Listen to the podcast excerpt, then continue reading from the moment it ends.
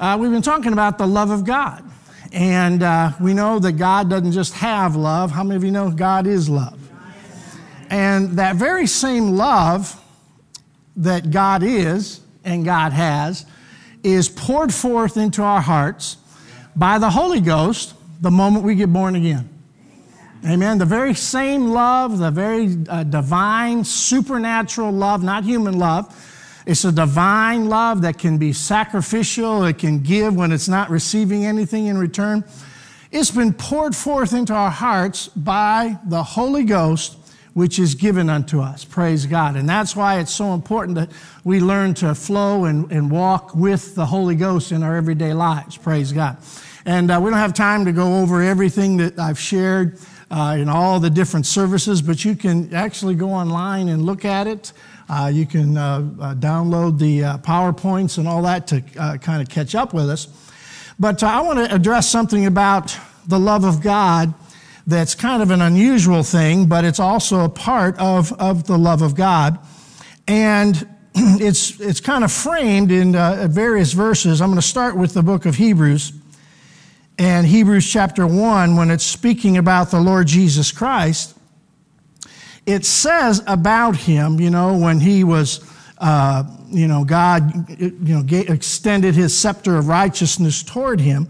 Speaking of the Lord Jesus Christ in verse 9, it says, Thou hast, watch this, loved righteousness. In other words, you love what was right. How many of you know when you love, you should love what's right? and right defined by what God says is right. Amen. So you should be a lover of truth. You should be a lover of what's right. Just like Brother Robert exhorted us about tithing. The tithing's a right thing. It's, it's a good thing. Amen. We don't have to be ashamed of that. Uh, so we love what's right. But then notice it says, not only that, it says, and hateth iniquity. Now, this is the Lord Jesus Christ. So, so love not only loves what's right, but it also has just the opposite uh, emotion and, and, and affection. It hates what is evil. And it says that because of that, it says, Therefore, God, even thy God, hath anointed thee with the oil of gladness above thy fellows. In other words, he had an anointing that caused him to stand above the crowd. Hallelujah. I believe part of carrying an anointing, which is power, power of God in our life, we've got to, we've got to love what God loves and we've got to hate what God hates. Got to get a better amen, amen. amen. Uh, we, we do somewhat of a good job, most, uh, most Christians do a good job on loving what is right, but they're kind of lacking on hating what is evil. And we, we almost kind of like stay away from that because we don't want to be promoting hate towards people. Well, we're not talking about hate towards people. We're talking about hating what is evil and hating what is wicked. And the reason why, it's the Bible says part of the fear of the Lord is to hate what is evil. You know, it's a part of, of walking in respect for God that you hate what is evil. And when you think about hate, it's the opposite of love, of course. But you think about love makes you turn towards things. You, you love God. You, when you accepted God, you loved Him. You turned toward Him. You're in church today. You love God. You turn toward church today. You love God. You turn toward His Word. Amen? Because you love His Word and the work of God. Most of the people in this church are workers in the house.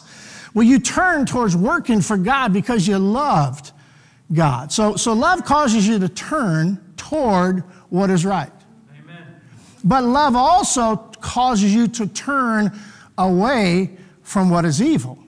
And the most powerful way to describe turning away from something is, is to hate it. See, because you turn away are repulsed by what you hate. See, and it takes that to walk in anointing in this earth. You know, when you hate something, you, you just, oh, you just turn away from it. And that's what we're supposed to have developed in us we should turn away from what is evil.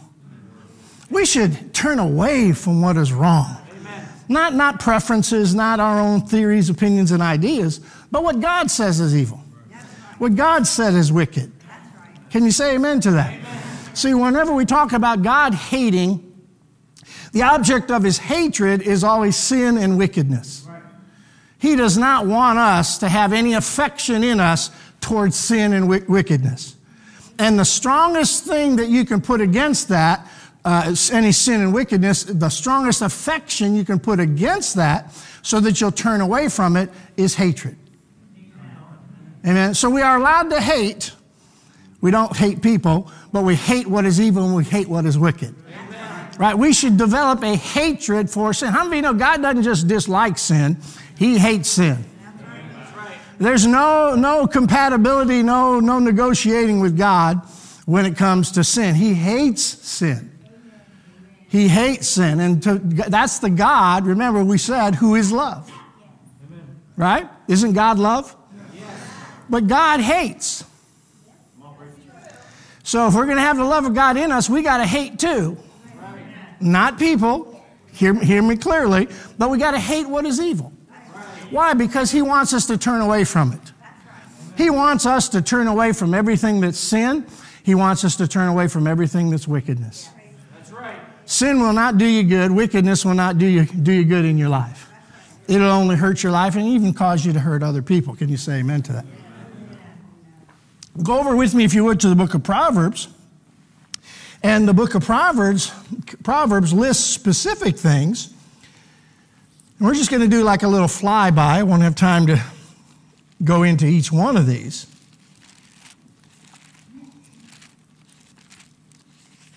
But it lays out specifically certain things that God hates and certain things that are uh, an abomination to him, kind of make him puke. In verse 6, sorry to gross you out there before lunch, but 616 Proverbs says, These six things, look at this. I want you to look at it with your eyes. Doth the Lord hate? That's the Lord. Right? And he says, Yea, seven are an abomination unto him. I mean, totally repulsive. Totally repulsive. God has repulsion. Think about that. God has hate. Aren't you glad he hates all the things that hurt your life, that they're not going to be a part of heaven? Amen. There's going to be a total separation from everything that hurts you because God hates it and he's not going to make it a part of our future. Amen. Our future is only good. Thank you, Jesus. Thank you, Hallelujah. But God is not going to allow that to be around those that he loves. Aren't you glad for the separation? Aren't you glad we're not going to have to deal with rapists uh, killers, murderers, thieves. That's, that's, they're not going to be a part, if they want to be, if that's what they want to do in their life, God hates those things. They're not going to be a part of what God loves. And that's you and that's me. There's a clear separation called heaven and hell. Amen. Amen. Praise God. You know, if you say amen, the, the, the truth will go down a little smoother. It's like the sugar to the medicine. What's that song? A spoonful of sugar makes the medicine go down. Medicine go down. Medicine go down. Wasn't that Mary Poppins or something like that? How many of you remember Mary Poppins? You know where she was saved and filled with the Holy Ghost? Oh, I don't know. I just I, I just made that up.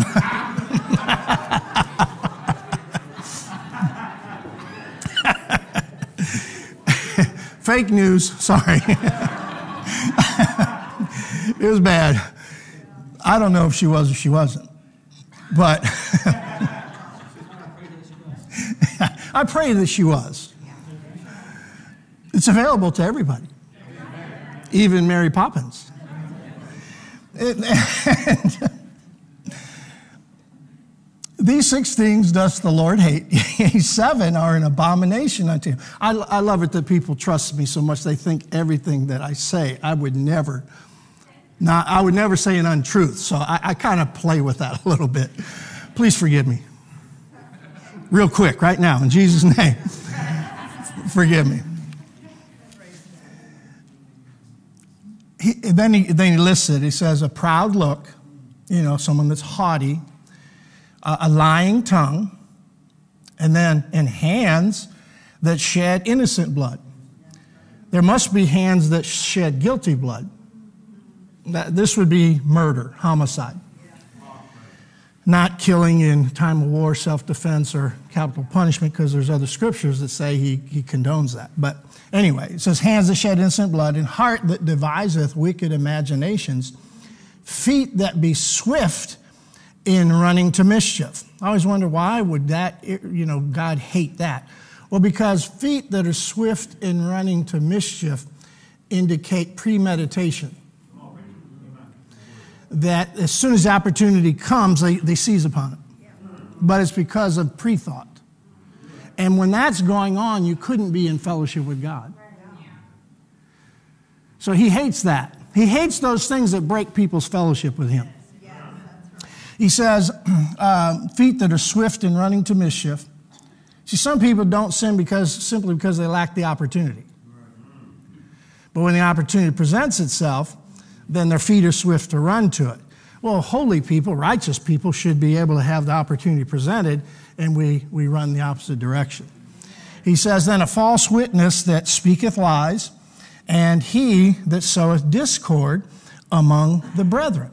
So those are things specifically. There's, there's I think, in one, uh, one of the Bibles, it's got you know, 19 or 20 different things that God specifically says that He hates. It would do good just to read that sometime to see what God doesn't like. And we shouldn't like anything on that list. Can I get an amen from somebody? And I'm not teasing you. I mean, can I get an amen from somebody? Hallelujah. We, we should all uh, hate what God hates, but we should also love what God loves. Now, Psalm 97, verse 10, I believe you all love the Lord. Amen. Right? It's evidence you're here today. You don't, you don't go to church because you don't love the Lord. You go to church because you love the Lord. Right? But Psalm 37, or 97, excuse me, that's right.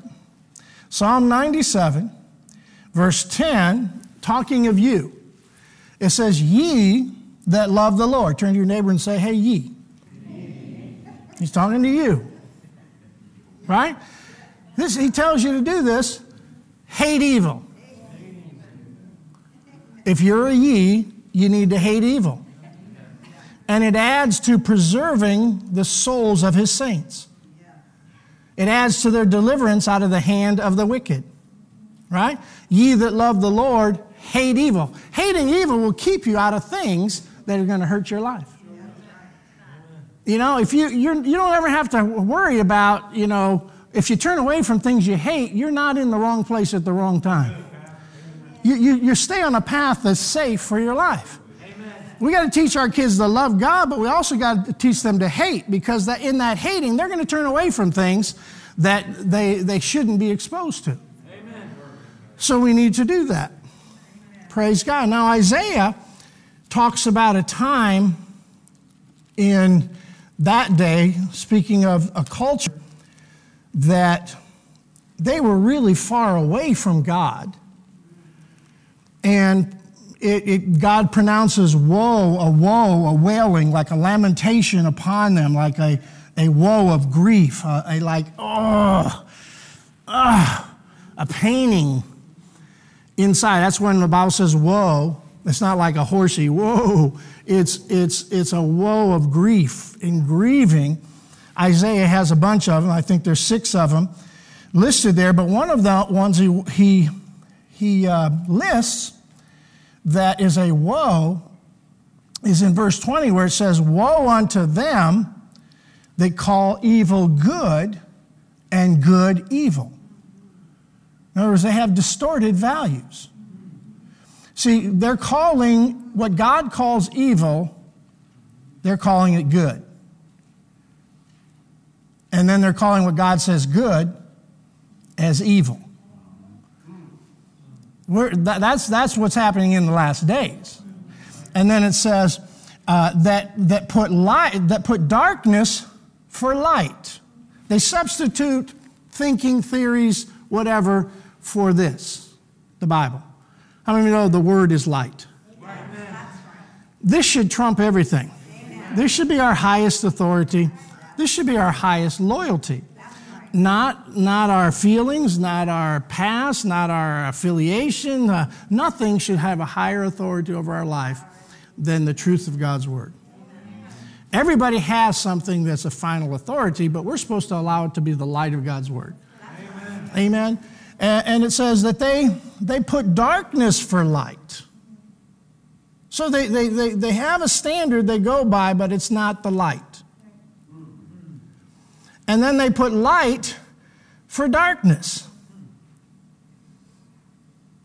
Try to make something that's dark sound like it's light. That's, it's a twisting. That put bitter for sweet and sweet for bitter. What is that? It's really, he's talking about a nation. I don't believe it's just America, I believe it's the world. But it's a nation that when they get a, their heart of, of the people of the nation get away from God, what's, what's the result of hearts away from God in people as a whole is that distorted values take over in the culture. Distorted values. That, that's a distortion, right? You can't put good for evil, evil for good, darkness for light, light for darkness, bitter for sweet, sweet for bitter. And the woe is basically, you know, it's going to bring the anger of the Lord. Look, look down at verse 25 after it went through all of those um, different woes. You can read the chapter. You know, verse 24 at the end, it says, Because the law of the Lord which defined what was right and wrong and evil, they despised it.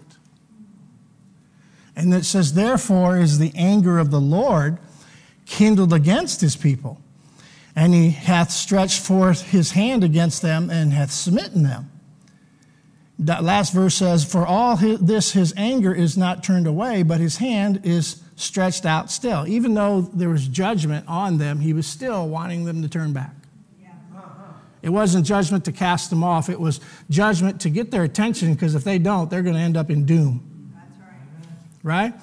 But it, it kindled the anger of the Lord. So God has love, God is love, but also has hate, and He expresses it in anger.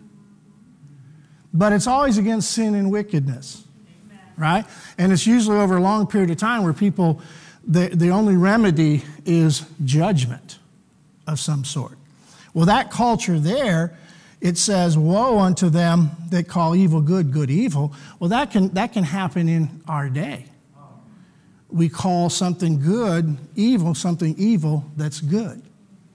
Can you say amen to that? Amen. That, you know, we can have a nation of distorted values. So I want you to think about that, and I'm going to address the subject of what about abortion? What, what, is, what does God say about that? Now, I'm not going to get up here and just foam at the mouth and just kind of rant and rave and just show you a bunch of emotion. I want you to just follow along with me as though we're in a court and I'm the attorney and I'm presenting some evidence. And don't judge until you hear the evidence to draw your conclusion. I want the first thing I'm going to give you two premises, kind of a thought, a forethought that'll lead to a conclusion. And the, the, the thought would be, and you would agree with it, is it, it is wrong to murder a person. How many of you would agree with that? How many of you would say by an upraised hand, it is wrong, it, it is wrong to, to murder a person? How do we know that? Well, the first time we hear about it is we know when Cain killed Abel and that he was judged for it. But then God specifically lays out before the law that he gave Moses. Look at this in Genesis 9 6. It says, Whoso, this is right after the, the judgment of the flood, and they come out of the ark, and this is before the law of Moses. Why are you saying that, Pastor? Well, because some people then will discount truths because they say, well, that, we're not under the law. But this is the law of God's, this is an eternal law from God's heart that was before the law of Moses. Well, look in verse 6 says, Whoso sheddeth, or actually, uh, verse 5, 5 it says, And surely your blood of your lives will I require, at the hand of every beast will I require it, and at the hand of man, and at the hand of every man's brother will I require the life of man. Whoso sheddeth man's blood, by man shall his blood be shed. For in the image of God made he, made he man. See, what, what, what that's for is that God values life. And unless, unless there was some deterrent to that which would take life, mankind in its fallen state would kill everybody. Be like the days of Noah. Right? So there's a deterrent put out to stop the killing of innocent people, hands that shed innocent blood. This is, this is uh, whoso sheddeth man's blood. This is like murder, homicide. You know, there's a difference in classifications. Some people uh, die because of negligence, or we would call it in our laws manslaughter. That's because it wasn't intentional, but it still caused a death. How many of you know in our legal system there's a penalty separate for manslaughter versus murder? And then there's different class- classifications when it comes to murder. Some is premeditated, you know, in different degrees, right? To where we fit the crime, fit the punishment to the crime. That's really what the Bible's talking about an eye for an eye and tooth for a tooth. It's not talking, well, you know, cut the guy's hand off. What it's, what it's saying is make the punishment equal to the crime. Right? You wouldn't want to execute somebody because they stole some Skittles from the Dairy Mart down here, or the, right? But they should, there should be consequences. First of all, they shouldn't be eating those things. Anyway, uh, but maybe they were tempted.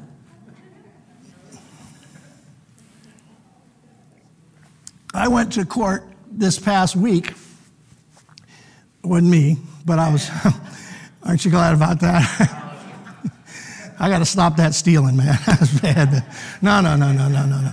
No, no, no, no, no. But I went, someone that was there that needed some support and went there. And uh, this lady, it was so, it was terrible that people would have to end up in situations like that. It was just terrible. Because most of the cases there were all senseless. Yeah. They were actually dumb choices. I mean, really dumb. Really, uh, totally unnecessary. and I was like, oh my gosh. Oh my gosh. Well, one, one, one lady, she was, can you imagine, she's, she was 43 years of age. She had a good job, and she was stealing from Target and she stole about $185 worth of goods. She fled. She fled, you know, left the, she never took the goods out of the store, but she fled and she was apprehended. Well, then, you know, she didn't get what she stole, right? So it didn't pay. She got thrown in jail, right? Or she got apprehended and had to, had to be arrested. Then uh, she ended up paying court costs and a fine that was close to about $200. So she got fined basically equal to what her, uh, her theft was.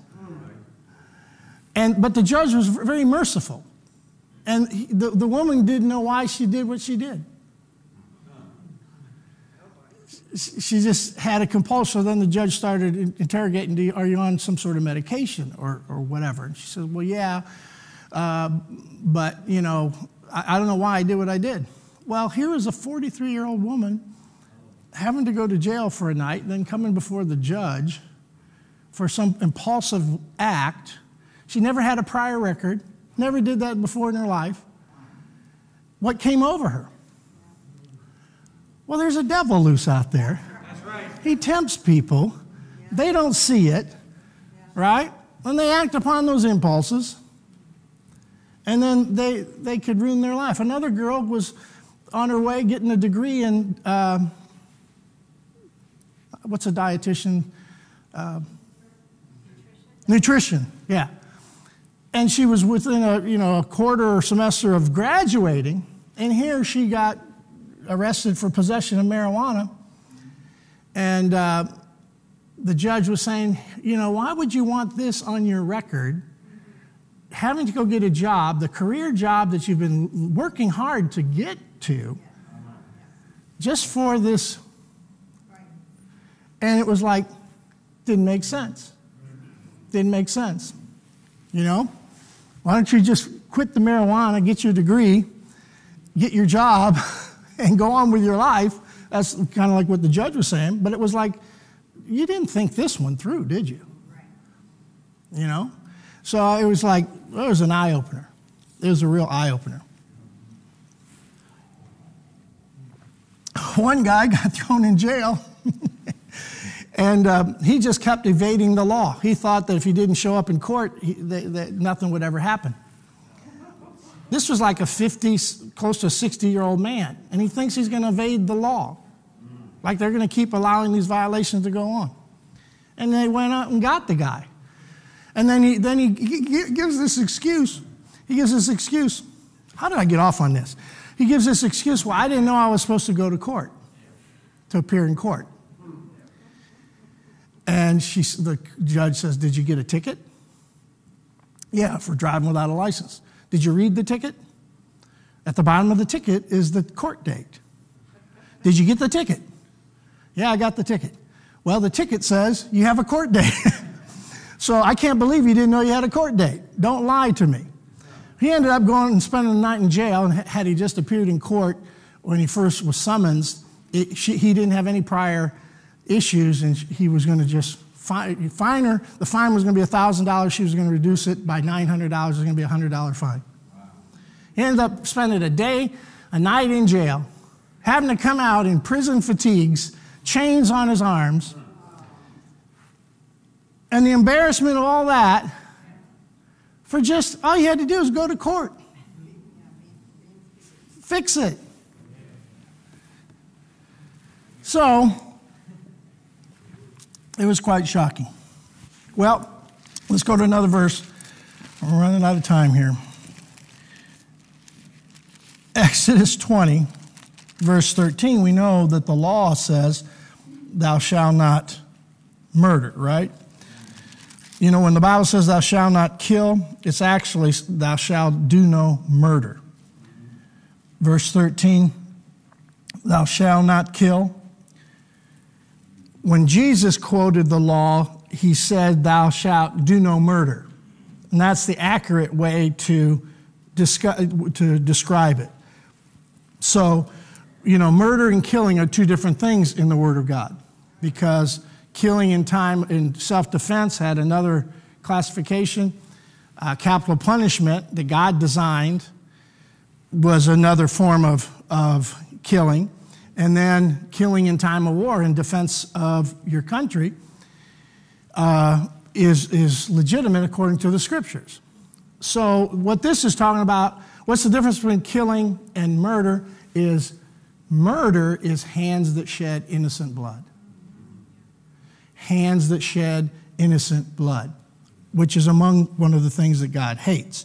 So I can go through all, all, a whole bunch of other scriptures, but just for the sake of time, we're just going to move on. How many of you would agree it's wrong to murder a person? How, how many of you are totally persuaded? All right, it's wrong to murder a person. Well, the unborn is a person. And there's a, a tons of biblical truths, uh, more numerous than I could list today, that reveal per- a person that's in that womb. Look at this. Here's, here's, here's the reason why I come to that conclusion. Uh, Luke 144.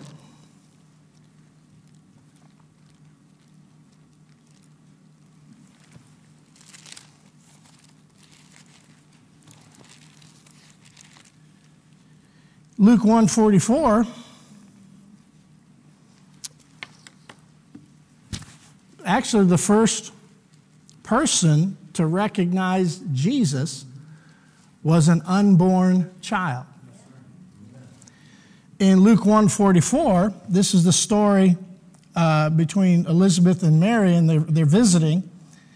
And it says uh, the, the announcement of the birth it says in verse 44 For lo, as soon as the voice of thy salutation sounded in mine ears, the babe leaped in my womb for joy. This was John the Baptist. And the word babe there is the word brephos, it's the word child. And the child, he's called a child, and it's in the womb. So, and the child leaped in my womb for joy. That's a human characteristic. Right? So the, ba- the child leaped in my womb for joy. Right? Look in Job 10 18. I go to the book of Psalms and just go backwards.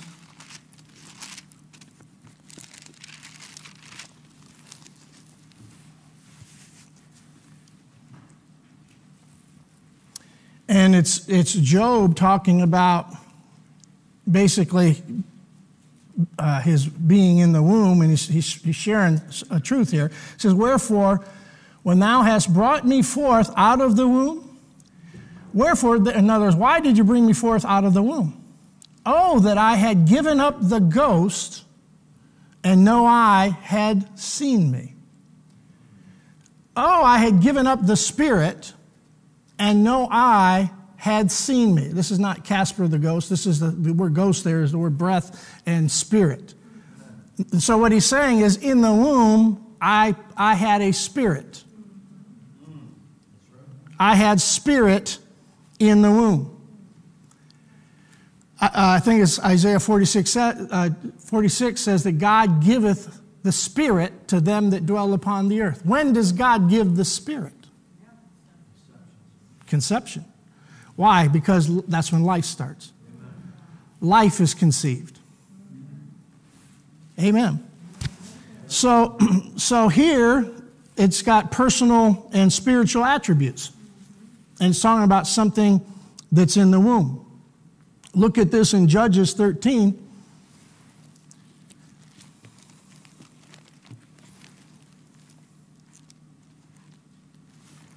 Judges 13. And uh, this is the story of Samson and Samson's birth. And his, his dad was Manoah, and his wife at first was barren and, and couldn't have a child. And it says in verse 3 13:3 says, And the angel of the Lord appeared unto the woman and said unto her, Behold, now thou art barren and bearest not, but thou shalt conceive and bear a son. Now therefore beware, I pray thee, and drink not wine nor strong drink, and eat not any unclean thing. For lo, thou shalt conceive and bear a son. And you conceive before you bear it, right? The, before you birth it. There's got to be conception before there's a birth, right? But from the time of conception, God is saying, don't take alcohol or anything unclean, because they're under the law back there. They're under the law, and even the Nazarite vow that even from the womb, that which is conceived in you is under that law. So God considers it alive, subject to the law. So you, as the mother with the womb, don't do things that violate the law because you're carrying something in you that has to adhere to that law. From the womb. From the womb. Look, now, therefore, beware, I pray thee, drink not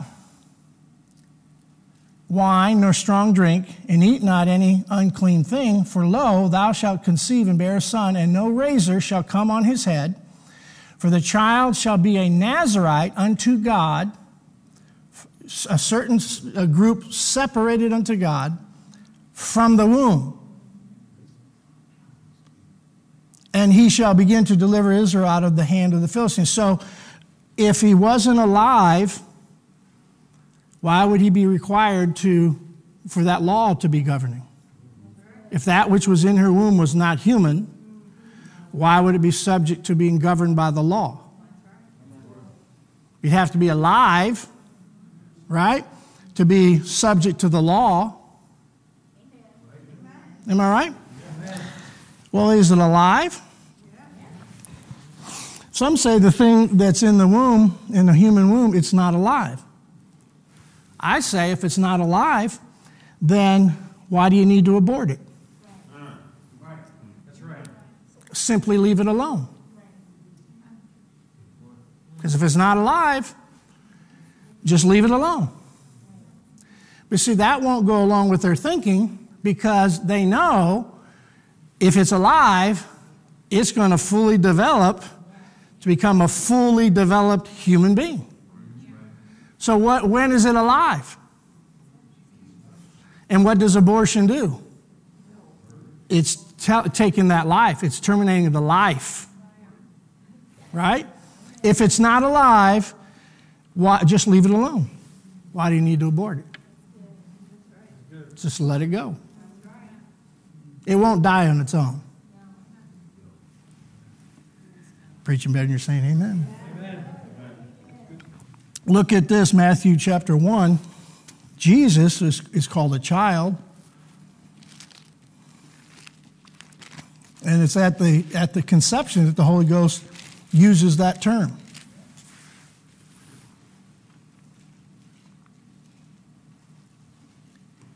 It says that now the birth, verse chapter Matthew 1 18 says, Now the birth of Jesus Christ was on this wise when, as his mother, Mary, was espoused to Joseph before they came together, she was found, look at this, calls it a child.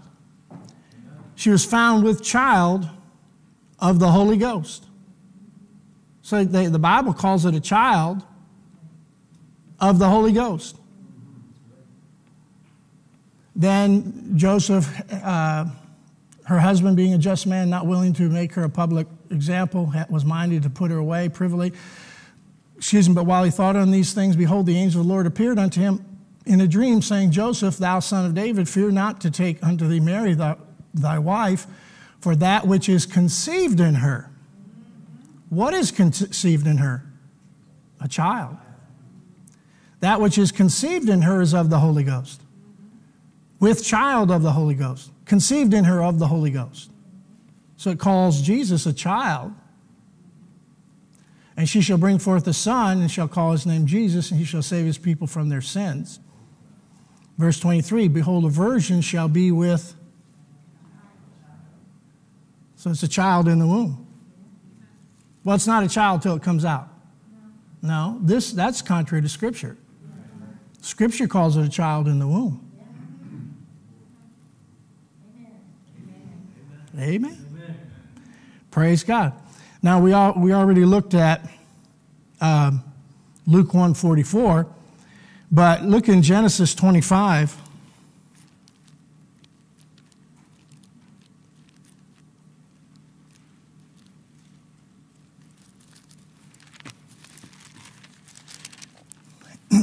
in Genesis 25, it's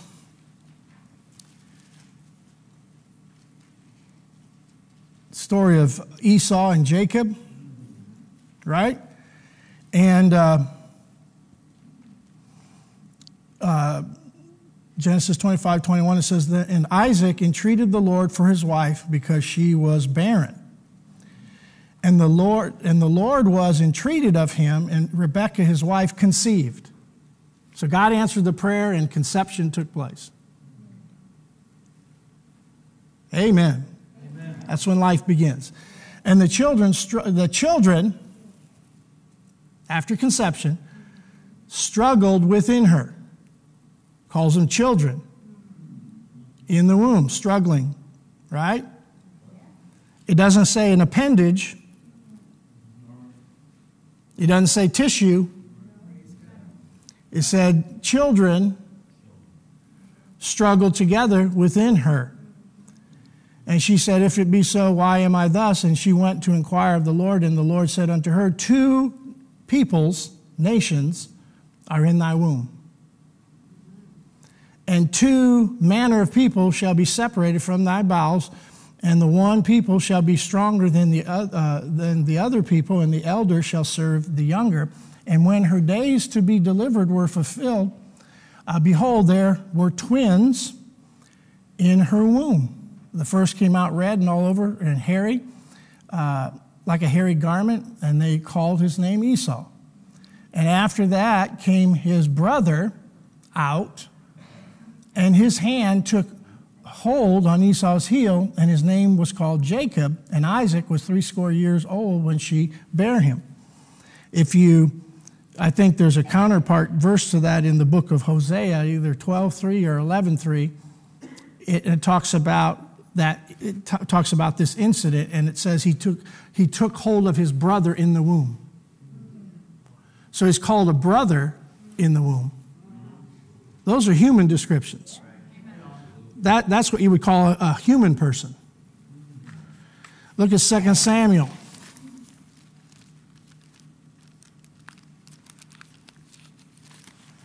Second Samuel chapter 11. Even Bathsheba gives us some truth about this. Look at this. 2 Samuel 11 5 says, How many of you know what David had relations with Uriah the Hittite's wife, Bathsheba? Right? So it's illegitimate, you know, but it still has a right to live. Uh, and David sent messengers and took her, and she came in unto him, and he lay with her. Verse 4 For she was purified from her uncleanness, and she returned unto her house. And the woman conceived and sent and told David and said, I am with child. So, and the woman conceived, and she says, I am with child. So, at whatever point she recognized she was pregnant, she says, It's a child and there's no correction in Scripture saying, no, no, no, no, no, no, no. No, it calls it, it actually calls it a child. Here's the most, I think, the most powerful. Look in Exodus 20, 21.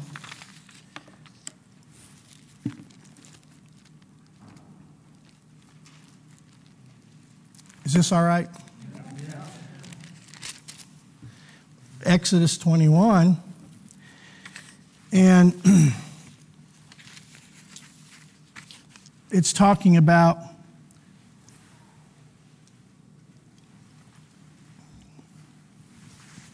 it'll show you that the same punishment for murdering an adult would be the same punishment for murdering a child. And the law considered uh, an unborn as a person and you know with the rights to equal protection. Even even if a, it was an accidental uh, death it was still had a punishment attached to it.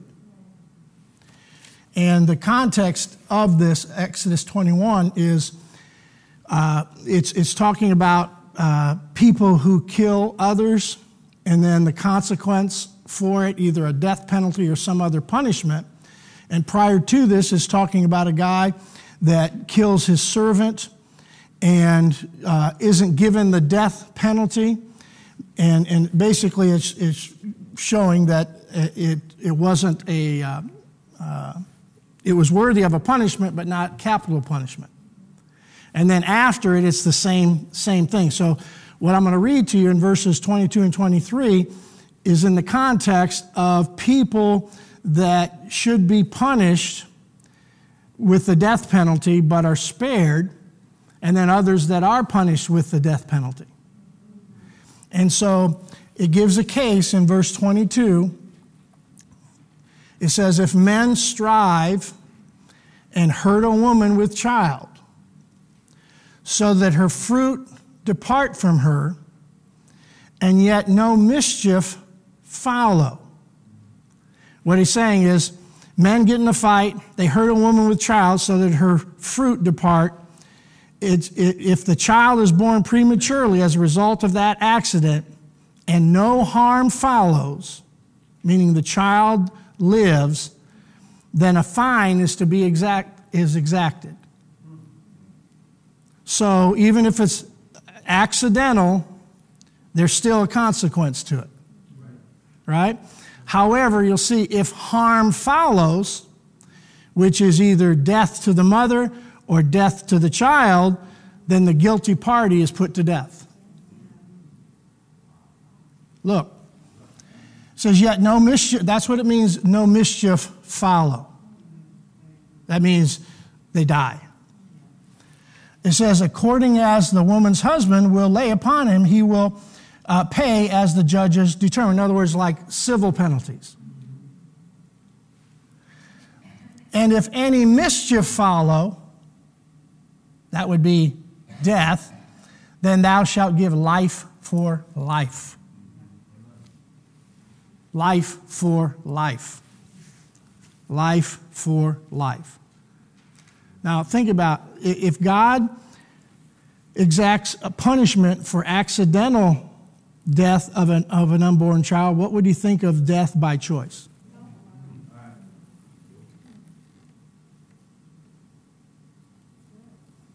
The devil is a master of semantics.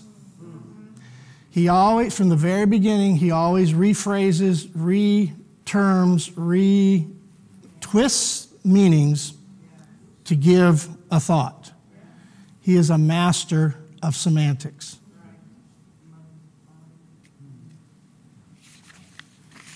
This is, this is what, it, what is, this, the whole chapter is about is, if you read through this, you'll see that there are some people who commit acts that cause death, but it's death due to negligence. There's a different penalty for it, but there's still a penalty.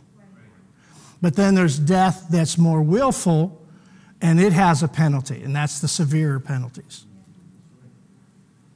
Well, what does God hate? Well, hands that shed innocent blood. Right? Hands that shed innocent blood. Look in Jeremiah 1, verse 5. God says that those that are in the womb, they're known and called by God even before birth.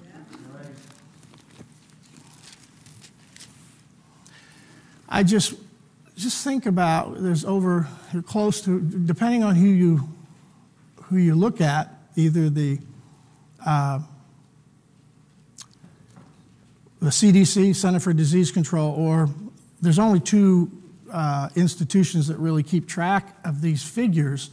One is the Guttmacher Institute, and, and one of them's higher than, than the other in their stats, only because there's no law for reporting the numbers.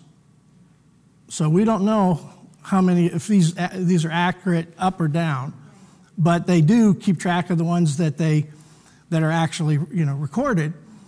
And some would say close to 60 million babies have been aborted. Just think about that after you read this scripture. Before I formed thee in the belly, I knew thee. And before thou camest forth out of the womb, I sanctified thee, and I ordained thee a prophet unto the nations. So God had a plan for the life before conception. How many callings of humans that should have been walking this earth have been aborted? How many geniuses?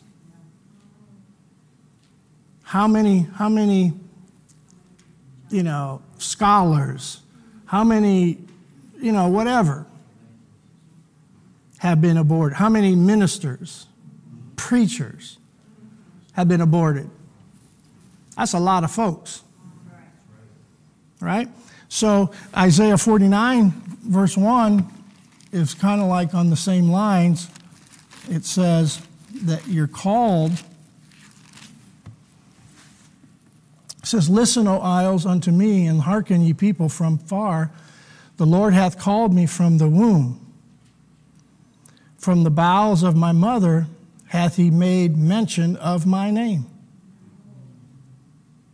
So God has knowledge of a person, and a name is a personal identifier, and a calling, he calls humans, doesn't call animals. I know people love their dogs these days, but dogs aren't called. Humans are called. And they're called from the womb. So before your mom and dad got together and conception took place, there was a calling on your life. Think about that. And then Psalm 139, the most, look at all these descriptions of a human, and they're known personally like any other person. They're described by personal pronouns, and they're known by God. Verse 13 says, For thou hast possessed my reins, thou hast covered me in my mother's womb. How many of you know me is a personal pronoun?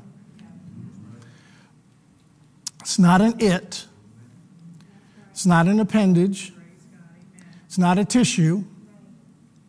It says, I will praise thee, for I, that's, that's a personal pronoun. How many of you know a personal pronoun is descriptive of a noun? And a noun is a description of a what? Person, place, or thing. All right? It says, I will praise thee, for I am fearfully and wonderfully made. Marvelous are thy works, that my soul knoweth right well. My substance, speaking of my body, was not hid from thee. When I was made in secret, and curiously wrought in the lowest parts of the earth. Thine eyes did see my substance, yet being imperfect, and in thy book all my members were written. So, all those baby parts that have been harvested, that's always a puzzle to me. Why would you want to harvest something that's not human? Why would they harvest the organs of something that they say is not human?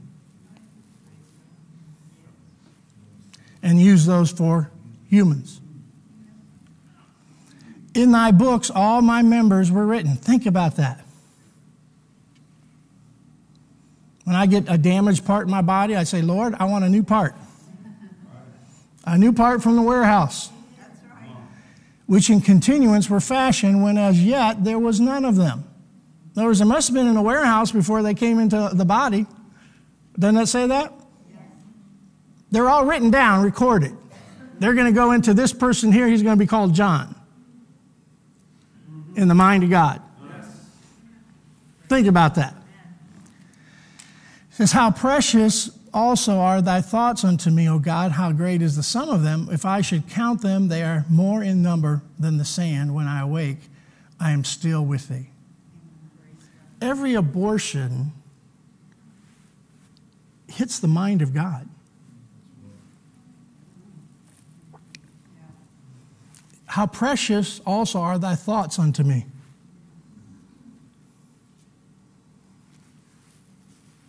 Every human being, every abortion is taking, the, hitting the thoughts of God. He knows every part of it.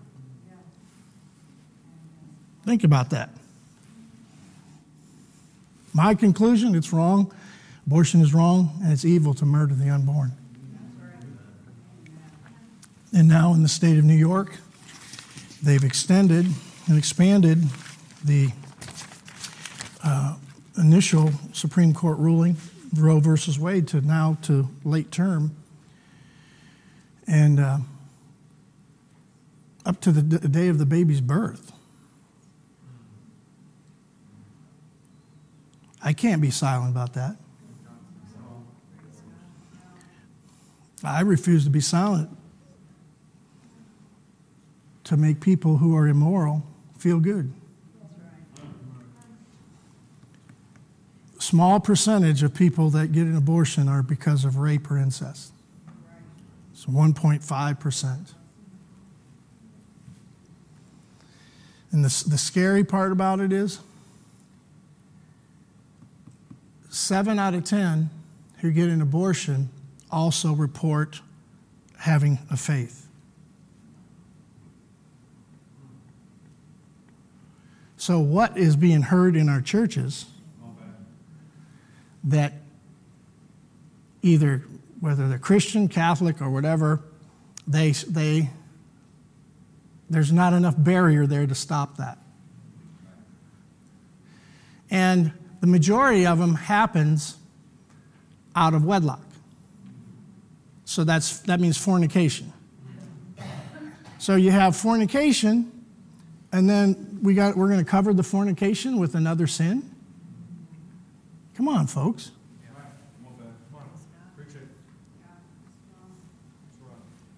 I think we got to rethink this. God is for life, God is for protecting the innocent. Amen. And the most innocent among us is that child in the womb. We need to pray God would grant our leaders and, and nation, people, repentance to the acknowledging of the truth. Amen. This is.